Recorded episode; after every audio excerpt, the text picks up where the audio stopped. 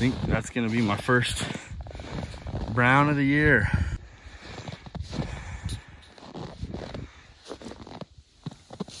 Oh, not bad. Busted, but a decent buck. Not a bad shed. It's just, it's got really good mass right there where all the snow is. Hard white. I'm to say it's hard white, but it's really brown. So, yes, yes. Yeah. Yes, it happened. I was working my way down this burn on bull tracks the whole way down and just freaking boom, right in front of me, big heavy brown. As soon as I get on the radio, I see the other side right here, 20 yards away. Side by side brown elk set, yes. Oh, yes. No, he's nice bull. Right there. Look at the beam length on him. Killer big beam. Dude, that is a sweet bull. There he is. I don't think I'm quite in frame, but big, nice bull. I mean, everything you hope for when you make the journey to the back country. Man, I gotta haul these things away. Find some more. Let's go. Oh man, it's not him.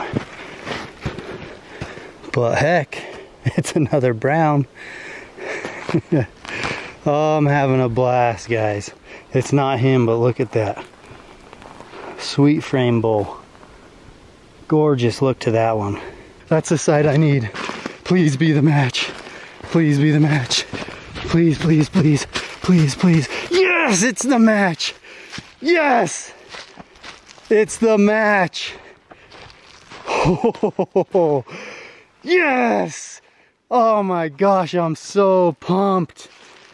Oh my gosh, to find a brown, to have it be a heartbreaker, not be in the match, then to look across and find the match. Look at how freaking big that horn is. Like, I'm a big guy, and that's a big freaking bull. Other side is just busted and chewed to pieces. Look at them. Oh my heck.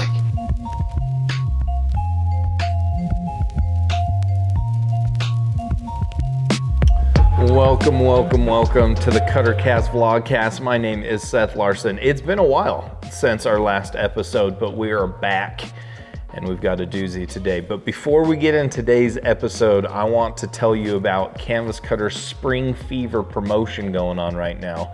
When you go to canvascutter.com and you purchase a Dominator full pull bundle, we're gonna give you the mesh for free. That's a $105 value for free, just for purchasing a Dominator full pull bundle. That's it. Now, I know some of you out there might be like, well, Seth, I've already got a Dominator full pull bundle. And some of you might be like, I've already got the mesh. Well, guess what? You want a burro duffel. You want the lightweight summit to go do some backpacking in a little while. Well, we can hook you up there too, because when you use promo code Spring Fever at checkout, you're gonna get 10% off anything you purchase. So go to canvascutter.com today, use promo code Spring Fever or purchase a Dominator full pull bundle and take advantage of this promo. It's a pretty big one. It ends at the end of this month in April. Uh, so you might want to hop on it. All right, so for today's episode, I sat down with Canvas Cutter's own Ben Dettamanti. Most of you know him as Shed Crazy, and our good friend Eric Chesser to talk about shed hunting. They're two guys that are very passionate about shed hunting and are known as such. So I wanted to get their insights of what drives them and how they feel about certain regulations and how they do what they do and why they do it. I think you're gonna find this episode wildly entertaining. So without further ado, here's shed hunting with Ben and Eric. What's that, like 300 on here? Yeah, it's 350. 350.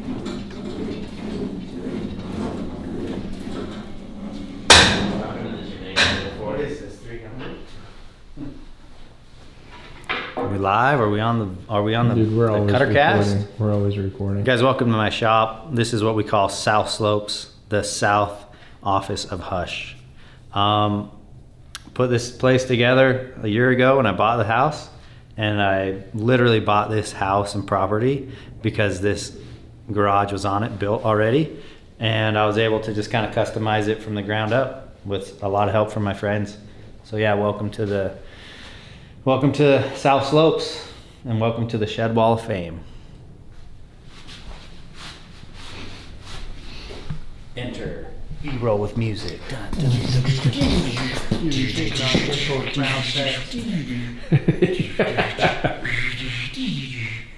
Edit, flashback, B-roll, focus, what? Close-ups.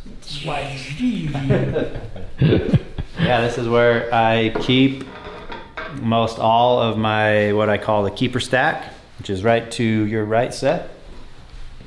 This stack consists of all my favorite antlers from when I started shed hunting many years ago. And a lot of them are kept because of either the story, the size, or just the memories made from that particular set. Like I have antlers in here that most people be like, why do you even bother to keep a set that size? And I've probably sold antlers that are bigger in score.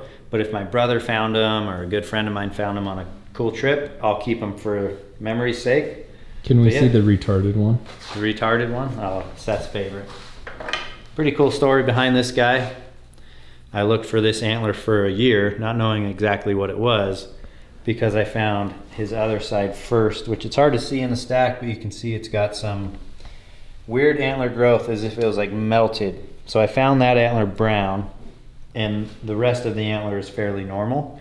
Always wanted to find the other side, and it took me a year. Same canyon, same place. I just didn't see it brown laying in the oak brush. But definitely one of the most unique antlers I've ever seen, and the most. and you're saying this is the front. This is a right antler. Would lay like something like that. Oh my gosh. So that's the keeper stack.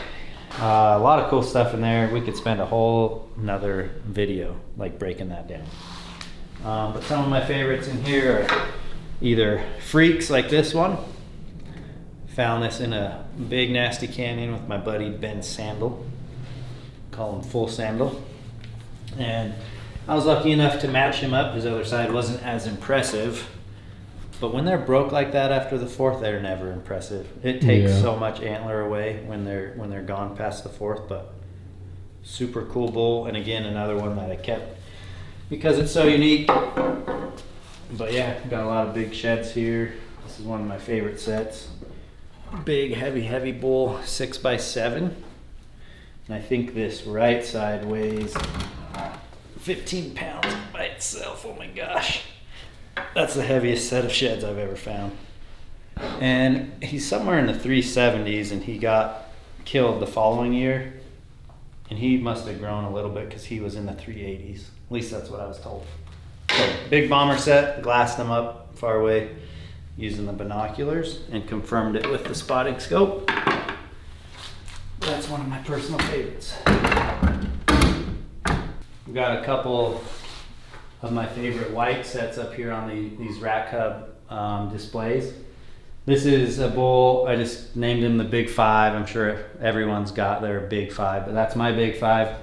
I've got many consecutive years off him. In fact, it's this set right here. So this bull, um, and then this is a brown set, and I've got like five sets off the same bull, found in the same general area. He lived in this big mesa top, and uh, he shed in the same area for five years. Couldn't find him last year, but they could be out there still. And then this bull, this is an Arizona bull.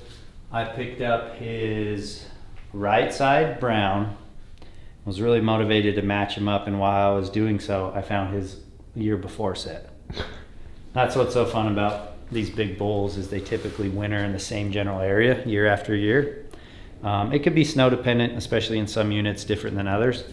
But that bull shed like same canyon, just one higher in elevation, and the the white set down low by water. This is a cool bull. Uh, probably my favorite set found this year brown. Found this set with my buddy Isaiah and Riker. Those guys were nice enough to link up and uh, do a shed antler hunt with me. I found both sides because they were laying side by side. Not a high scoring bull, but just way better than average mass. And then that front floater Look definitely at makes him unique there. But a six by seven frame this year, he typically had a an extra on both sides, but his last year he lost it on the left side. Um, this is the single right side from the year before, and he just had a couple like sharp tooth extras. So super cool bull, and again he shed right there in the same canyon, and we found multiple sets off him too. Are you ready? Mhm. All right, folks, we are back in uh, Eric's garage for this episode talking about shed hunting. I have a set of nine questions that I'm going to ask Eric and Ben. And uh, these two, as mentioned before, are well known for their shed hunting and passion for sheds, which I know there's a lot of people who love antler. Um, some people take it to a whole new level, and you guys have kind of become known for that. And so I had a couple questions for you. I love We're it. just going to go through them quick. Let's go. Nine questions, three would you rather. I'm ready. Let's roll. Let's rock and roll. All right, Ben Dog, your name is Shed Crazy everywhere. So I feel like you're qualified to answer these questions. I hope so. What is it about shed hunting that is so appealing to you? Because I appreciate antler. Like, I geek out on some of the antler you have. But I'm not like, oh, dude, let's get out there and let's pick them up. And I'm, I don't have stacks of antler at my house. So, what is it that's been so appealing to you? Uh, appealing is that you never know what you're going to find. It's like a treasure hunt. It's like a game. You got to consider whether you're scouting or just getting out in the field, looking at tracks, looking at sign, looking at rubs, beds, etc. It's all a game that is that rewards those who put in the work. You know, so I love to know that the more I work, the more I put into it, the more I get out of it. And antlers, I just think are fascinating because they literally grow on an elk or a deer's head in a, just a few months and naturally fall off their head. Like, what a cool process. And antlers, I just think are like the coolest thing ever. There's a few things. The first thing and the most uh, important thing that got me hooked on shed hunting was that we can do it all the time. Like I always wanted to hunt more. I always wanted more time in the hills, but like I would get bored just scouting and glassing and watching deer. I wanted to go do something that felt productive, and so finding sheds was that for me.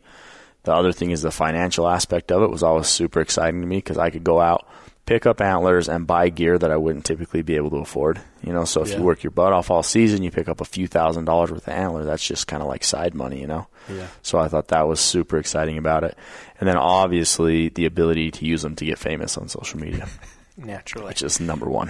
How, Absolutely. how old were you when you first started? I was shed fairly hunting? old, so I, I picked them up.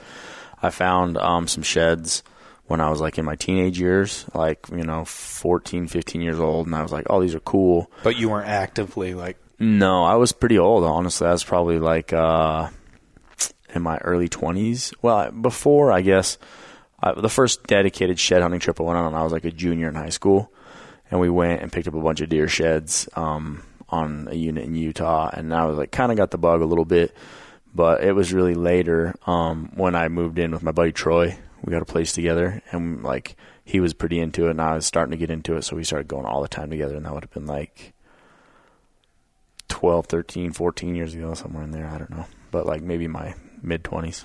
okay, 13. 13 years old. So when I was 12, it could even it could be considered 12. When I was 12, I was in Idaho and I was hunting with my dad's buddy and he glassed across the canyon. He's like, "I think that's a moose antler over there."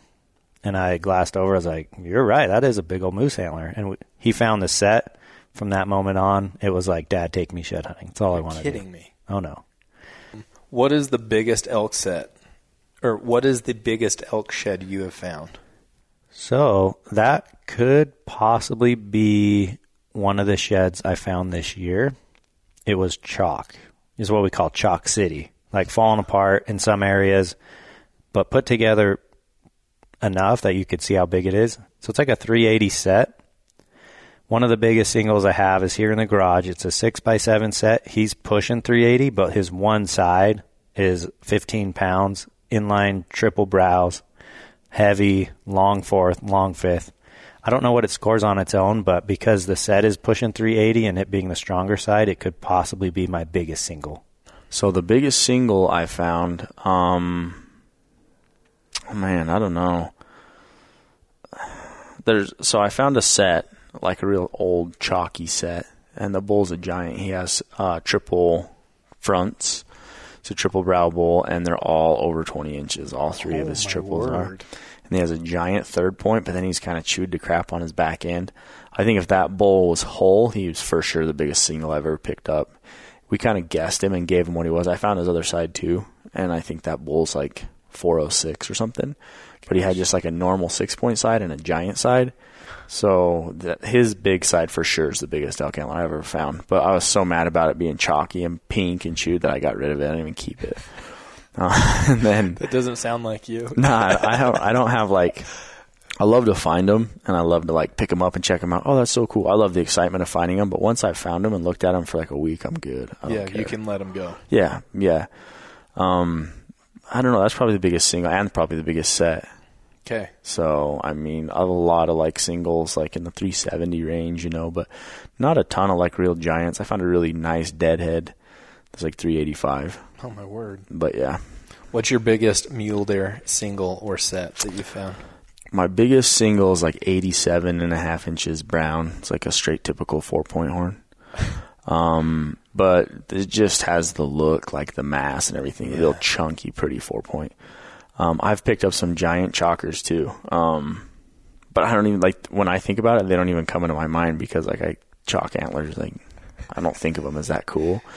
So I do have some big old chalk like eight lot a lot of chalk in the 80s and then some non-typical stuff like probably in the low 90s Wow.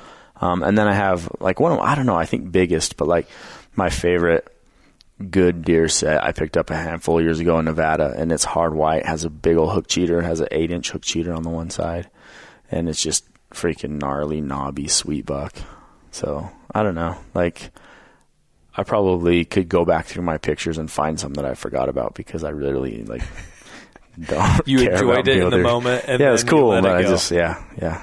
Man, like it's funny going both elk and deer for as long as I have done it. I have never found what I would consider a true giant of either. And I have been so close, dude. I'm talking like in the right canyon, uh, taking the wrong line. And I've I've learned that through word of mouth and friendships and knowing where we're at and what was found. Um, biggest deer set is probably just in the 190s, and I have a couple singles that would be in that mid 190s as well had they been doubled. So, a couple nice four point frames with extras, but nothing like next level 200 plus. What is the most unique place you found a shed? Hmm. Good question. That one's tough to answer. Let me think. Let me think. Unique place. I I would just say like some cliff edges where you're where you're first of you're just thinking like why would an elk come to here? Out of all the places it could be, it's like in the steepest, roughest, gnarliest cliff, and it sheds right on the edge of it. You know, like man, think you know, and I always go, man, think of the view this thing had right here, shedding its antler. like, nope. so cliff edges, those aren't rare though; those are common, but it's the first thing that comes to mind, anyways. Um, I found a one of my biggest deer sheds ever in a vacant lot in town in Cedar. In a So- vacant lot? Yeah. So I used to, uh, me and Troy used to watch these city bucks all the time. And they would come out of the foothills and they would go down in town and they would feed at night, like in people's yards and stuff. Mm-hmm. And we were always saw this one big inline buck and we always wanted to pick him up for years, like never could find any antlers off of him. And, and one year I was like, man, like it's in the summertime. And I'm like, I remember when we were watching that buck and Troy said he was watching that buck that he said he came down like by this office building in this vacant lot. I'm like, I'm gonna go walk it. It was like after work one day. So I rolled in there, I was riding my motorcycle and just parked it on my way home from work on a whim, went and walked and there was a fence line running through it and that buck's big side was laying right on the fence line. And I was like, Oh my gosh. It's just a big, like freaking big horn. That's awesome. Do you do a lot of e scouting for shed hunting? And if so, is it do you find it to be really effective? Um, most of the e-scouting I do is related to um, knowledge that I already have, right? Like I'll have a unit or an area that I like to shed hunt, and then I'll use like a mapping tool to identify similar terrain um, that surrounds it. I use um, you know mapping and stuff a lot while shed hunting. Um, if I see good sign, I'm marking it so that I can come back like on another year to that spot, or you know, so I'm finding my way back out in the dark. Okay. Um, I use the e scouting more for hunting, but yeah, I do use it quite a bit for shed hunting, just looking for specific terrain. A lot. I spend a lot of time on onX and Google. I'm looking for terrain, topography, south slopes, elevation. Those are the main things. Is it effective? Like, have you done a lot of e scouting? Been like, this looks like a spot, should hold some sheds, and then go there and boom. It's good. Absolutely. But I'd say nine out of 10 times it's because I have some previous knowledge of that general area where I'm trying to match elevation, match feed. So if you just sent me to, say, like Wyoming where I've never been, e scouting might get me close, but I, I might not nail it down like I do some of the other stuff I hunt. Do you feel like I've heard this from shed hunters before, but do you feel like you can sense the presence of a shed? And then have you felt that and found a shed?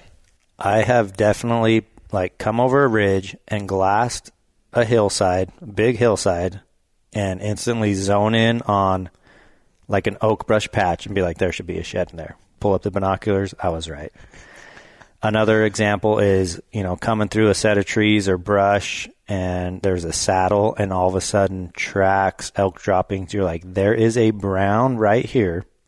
I need to find it. And you do. So yeah, definitely like you just know when you're in the zone. Oh yeah, yeah, definitely. Um, I don't know if you remember when we were on that lion hunt. Yeah. and we were coming down, and I started looking around, and it's just a lot of years of seeing like the type of stuff they like to hang out in. But we hit an elevation in that lion hunt where I'm like, bro, there's sheds here Multiple times you're Yeah. like, there's sheds here. for sure. I know it. And like before we even saw any elk sign, I'm like, this is the zone for sure. And then we started dropping off the face, and there's, There's beds and droppings everywhere. everywhere. Yeah. So I think it's just like you get used to knowing the general kind of stuff they like, and when you see it all combined in one area, you're like, this is the zone. And there's been a lot of times where like you'll be hiking and you'll be like, oh, I'm in the zone for sure, and multiple times, then you'll be like, oh, you start finding antlers. All right, this next one may uh, be a little bit controversial. Okay. I know you have strong feelings about it. Sure. Are the shed seasons that have been put into place for the states, do you feel like they're um, justified and logical? Because the arguments behind them are things like, well, shed hunters are pushing the animals off their winter range, eh, or you know, the elk are trying to recover. They just had the rut; they're really depleted, and and these shed hunters are are pushing them around and and causing stress. A lot of they use stress, a lot, a lot of stress on the animals.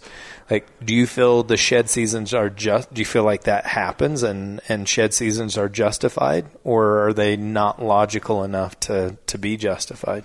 I think it's somewhere in the middle. Like, um, I'm generally opposed to shed seasons because I think that they're, for the most part, done without any research and any science. It seems like they're a public opinion thing. There's people that decide, oh yeah, the animals are too stressed, or whatever, and they start making a stink about it, and then the state feels like they have to issue some sort of regulation. Um, I think that the places where I shed hunt, they're unnecessary because they're desert, they're low elevation. The elk are hardly ever snowbound. They don't get depleted like they would in high snowfall areas. I just think that um, when states look at putting those regulations into effect, they need to actually do a little bit more research. I'm okay with seeing a shed closure in an area that has significant snowfall, where the elk actually have a hard time and get ser- should- seriously depleted. Shouldn't there be a closure on everything then? Though, Right, yeah. Because there's still people using it, snowmobiling. Yeah, there's late cow hunts that go during the shed closure, so like you can hunt them. And like this idea that you're stressing out elk, right? People use that all the time. Oh, you're stressing them out. Like an elk's whole life is avoid predators. That's his whole life. You're not stressing out an elk by bumping out of its bed one time. I don't care what anybody says. A big bull that's on the winter range, even if he is depleted, he's going to stand up out of his bed. He's going to walk or jog a couple hundred yards to where he feels safe. You're going to walk by, and that's the end of it. And like the argument is that they're repeatedly bumped and bumped and bumped and bumped and bumped. And like, I don't know, it just seems like a stretch to me. I don't think that that's actually going on from what I see in my own experience out there. So largely unwarranted. I would say for the most part, no. Doesn't make sense because not every area is that deep snowfall, high pressured, etc. They would make a lot more sense to me if they closed literally every activity on that critical winter range area. Because that would still make sense. snowmobilers. There's still people hiking around. Exactly. They if they said, "Hey, listen, guys, this is a critical winter range area. There's literally no activities, no hiking, no walking your dog, no predator hunting, no coyote calling, no shed hunting." I would be like, "Nice. Like, seems to make sense." Now, when they're like, "Hey, there's no shed hunting," but again, for the most part, it's the act of picking up the antler. Yeah, so I can go walk it. which would still push elk. I can still go hike, which would still push the elk. But the physical act of like picking up a bone is the illegal part. So is it- it's not logical. Not at all. Are the good old days of shed hunting over? Yes. When I think of the good old days, I think of being able to go up into a canyon and finding everything from chalks, whites, browns. Those days are over for the most most of the popular stuff. Now, is there some wilderness area like deep in the back country that's got both, all the above? There is, but for the most part, the stuff that gets hit is now your mostly looking for the fresher stuff. You know, the one year olds that got missed in the Browns. So the good old days of just stacking it, packing it, They're done. they're over. No, no, they're definitely not. The game has changed, right? The easy days of shed hunting are over. The days when you could just go to a random road um, in an elk unit and go for a walk and find a ton of elk antlers. It's harder because I think elk are more. Um, some of the like the great elk hunting states are poorly managed right now, so there's not the bulls that there could be. But it's just a matter of how hard you work and how um, much more you're willing to do, how much more you're willing to scout, and the time you're willing to put in the good days are whenever you make them. Like I, I believe that on most things. Like it can be lost. I think that like we could manage the elk down to a point where it's just like not worth doing anymore, but we're not there yet. So some people have so ha, have said multiple times that like social media and these content creators have ruined shed hunting. Are is that a true statement? No, no, it's not. It's definitely made it more popular and it's changed the game a little bit, but yeah, it used to be easier to find antlers because you could go to more obvious places because there were less people doing it and more sheds getting missed. Like that's undeniable. But it hasn't ruined it because it's created a community surrounding shed hunting now. Like back in the old days, you know, you find a nice antler and, and you know, who are you going to talk to about it? Maybe got one buddy that even cares about finding antlers. You show them a shed antler and they'll be like, oh, we just leave those on the ground when we're hunting you know, and like if you're stoked about it and you love it and you want shed hunting clothes and you want like shed hunting videos to watch and you want um, shoes for your dog made out of antler, then it's better than ever. It's an industry and a business and also like a community now. So I think it's cooler now than ever before. That's awesome. Well said. Ruining it? No. I would disagree with that because it's a great activity, which most of the stuff we do, like 98% is on public land. It's just, it's, it's inspiring others to get out and enjoy the access to public lands that we all have. Um, it's not ruining it because I'm 38, been doing this for over 20 years, and not this year, but last, I had my best year ever.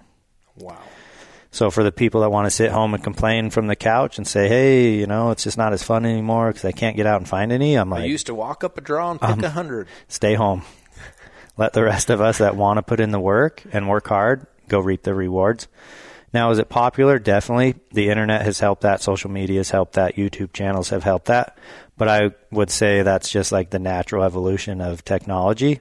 There's probably more people that collect coins than there was 10 years ago because someone saw it on the internet. So, yeah, but it didn't ruin it. Okay. As you already know, we end these episodes with some would you rathers. So I've got three would you rathers for you. Okay. Number one, would you rather find a 370 elk set or a 204 mule deer set? That's tough. I think I would probably take the mule deer, which Really? is funny because I'm an elk guy through and through, right? You bump that elk setup to like 380 plus, I'm an elk all day. But in that ratio, I've picked up enough bulls in that range and not hardly any mule deer in that range, like just maybe a couple. So I think I would take the mule deer. My first response is the 204 mule deer set, just because I haven't found that. You just surprised me there.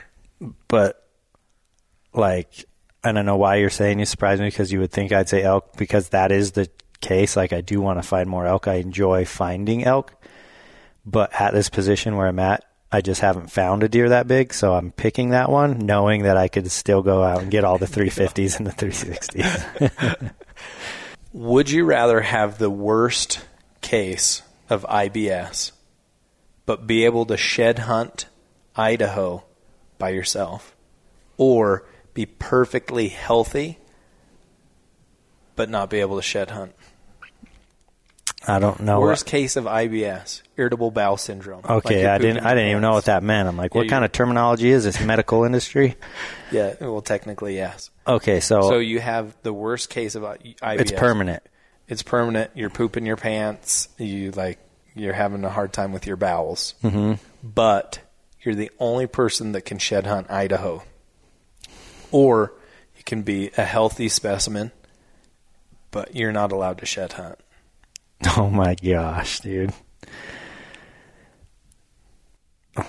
I I'd probably just say be healthy and break the law. I'd be healthy, feel good, and then like have to go shed hunt and just be a felon or whatever it is. Just mark it down. Yeah, just you know. but you can't shed hunt Shed hunt anywhere? I can't shed hunt anywhere. Idaho, Idaho by yourself. Okay. Uh, I would definitely take the IBS. It's no big deal, dude. Like if you're out in the hills all the time. Um, I do. I only have the IBS when I'm shed hunting, or no, for my all whole the life. time. Yeah, it's you, it's it's a real disease, and you sh- like pooping your pants all the time. You're wearing depends, I think. but you're the only person that's allowed to shed hunt Idaho. Or you could be perfectly healthy, but you can't shed hunt. Hmm. I don't know. I think I would. I think uh, it depends if it was like on a yearly rotation too, because it's like maybe I'd deal with the IBS for one year if it meant that I could have the state to myself for one year. But I don't know. Like it's it's a little cloudy. If you said Yeah, like a, a rotation's not a part of the would you rather. Yeah, I think I would rather. I think I'd rather. I already kind of have IBS, so it's like whatever. No, you don't. I mean, a little You bit. You can be stinky I have sometimes. but- pre-excitements. you ever get the pre-excitements? no, that's John. You and Oh, John are the. I get like that, dude. When Yeah. it's like when it's time to hunt, bubble guts. Would you rather experience shed hunting as it is right now, or as it was 10 years ago, but you only have two days? right now. Yeah, two days wouldn't be enough because I can have two great days a year right now, and then also shed hunt a bunch on top of that. I would now. Because that's the fun of it, right? Like going back to some of the, the first question, I think is it's like there's still this sky's the limit, even though it is competitive. There's people that do it. I still have most all year in most states to go and work as hard as I want to find as many as I want, as big as I can possibly find. Where in the two days I'd be so limited, and then 362 days, 63 days of the year, or whatever, I'd be like miserable. like wishing I could go. Yeah, you know, it's yeah. always like you because you know if you couldn't go, you would want to go even more. Yeah. So yeah, I'd rather just find nowadays is fine. Like I said, like it's not ruined. There's, it's so great. It's a renewable resource. I mean, fresh antlers are shed every year. Every year. What I do wish is that we just had the population and the quality that we had ten years ago. Yeah. That's what's cool about going back to ten years ago. More elk, bigger elk. You know, you could probably say the same for the winter range in some of the western states for mule deer. Probably more of them and more big ones. Okay, thanks, man. Thanks for coming coming on. Absolutely. Again. I can't wait to- insights. I'm looking forward to see the edit with Shed Crazy. That guy's witty. He's got quick answers and he's funny. I, I hope you guys enjoyed the episode. That was cool. Well, Ben Dog, thanks for coming on. Happy to do it. Keep uh, keep crazy. Cutter cast. Cutter cast. Here we go. Bye. Bye. Well, ladies and gentlemen, I hope you enjoyed that episode. Let us know below in the comments what's the coolest shed you ever picked up? Or are you more or less inclined to go shed hunting now after that episode? Tell us tell us your honest feelings. Give Ben and Eric some love. Thank you, Ben and Eric, for coming on. We appreciate it as always. And until next time, bye.